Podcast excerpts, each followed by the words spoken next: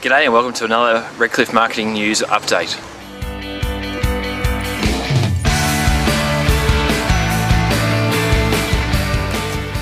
There's a really good article over at Smart Companies a blog at the moment talking about how to harden your business against electronic attack, basically hacking. It's really relevant because at the moment there's a medical centre on the Gold Coast who has had all their client uh, data uh, encrypted by someone overseas. So it's sitting on their hard drive, but they can't get into it and unlock it unless they pay up and, and pay a ransom to get it back. And again, there's no guarantee once they've paid that they'll actually get that client data back. So that's you know a very real dollar cost not only in the ransom money, but just in reputation and all the lost time and effort that's gone into those client records. So when I'm working with businesses, I find that one of the really biggest weaknesses is password management.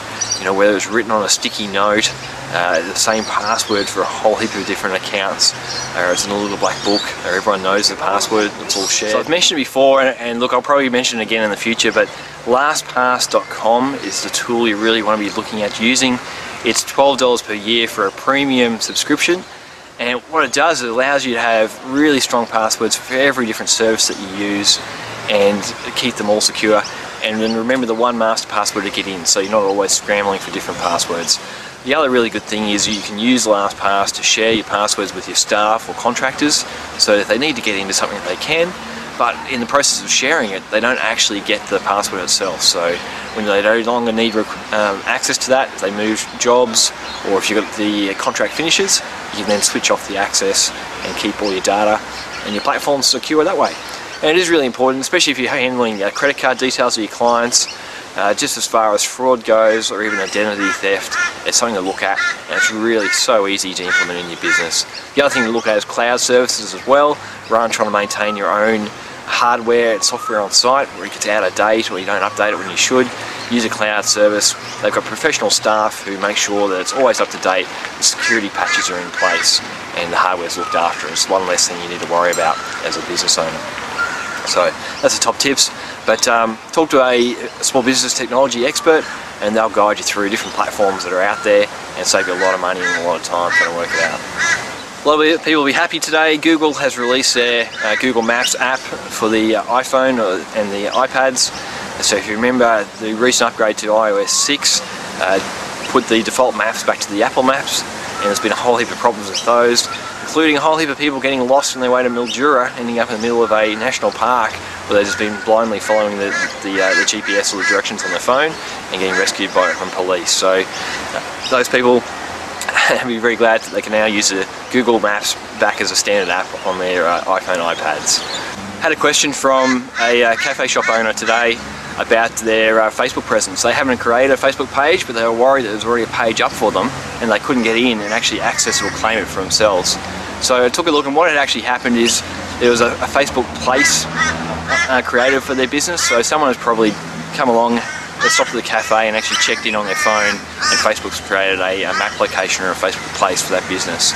So what they can do is go in and claim that, uh, that page as a business owner and turn it into a proper Facebook page. And if you've already got one and there's a place out there separate to your main page, same thing, you can go in and claim it as a business owner and you can actually merge them together. And any of the people who are fans or who like the, the place page will then migrate across to your business page as well. It just saves having multiple branded pages on Facebook. You can combine it all under the one brand. Also helping someone different at the moment with their uh, Facebook vanity uh, URL. So they tried to do the right thing. They've gone in and set a custom uh, URL for their Facebook page. So instead of being uh, you know, a whole list of numbers after Facebook, they've gone in. But their Facebook page now is www.facebook.com forward slash www.theirbusinessname.com. Uh, so it's a combination of their uh, website name and their Facebook name. It's really confusing. Uh, so again, if you're looking at trying to uh, tweak your Facebook page, do a Google search for vanity URL uh, and you want to set it up as short as you possibly can so it's something you can put on your business cards and ideally it's going to be facebook.com forward slash your business name.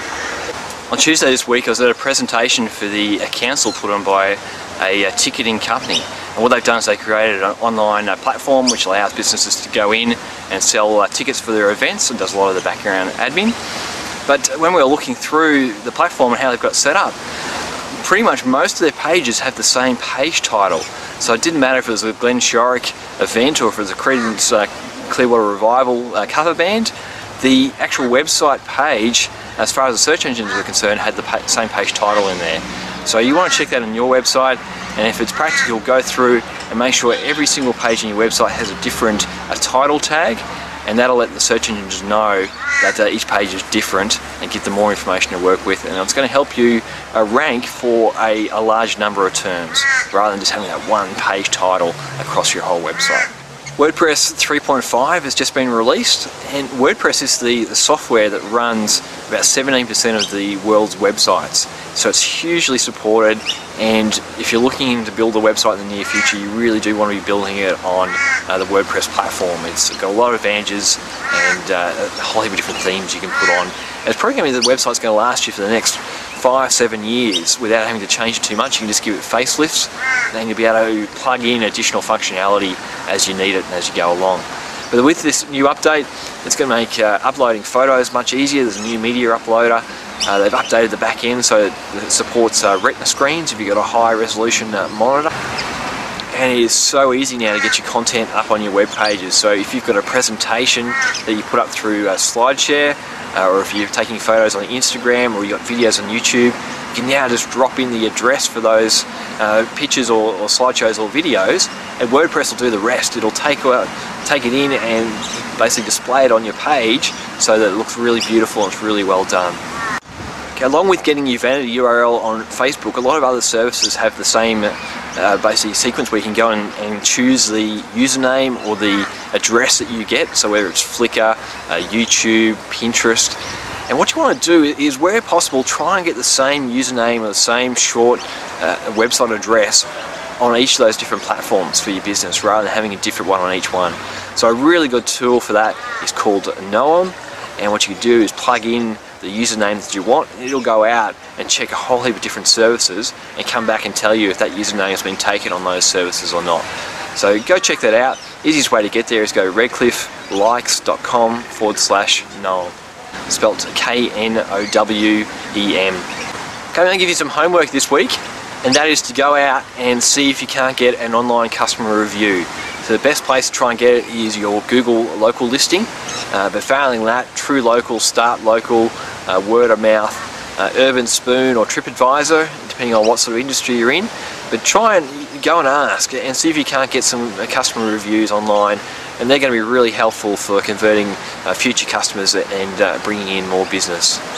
Alright, in the next update, what I'm hoping to do is go through whole heap of different considerations and parts that build up the, uh, the cost of a website.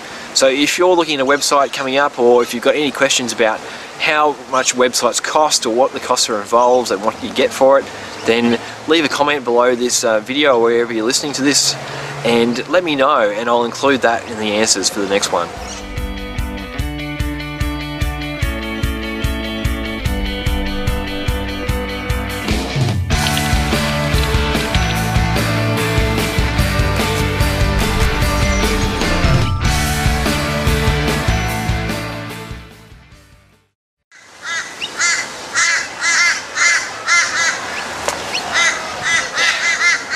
Waiting for the uh, crows to finish.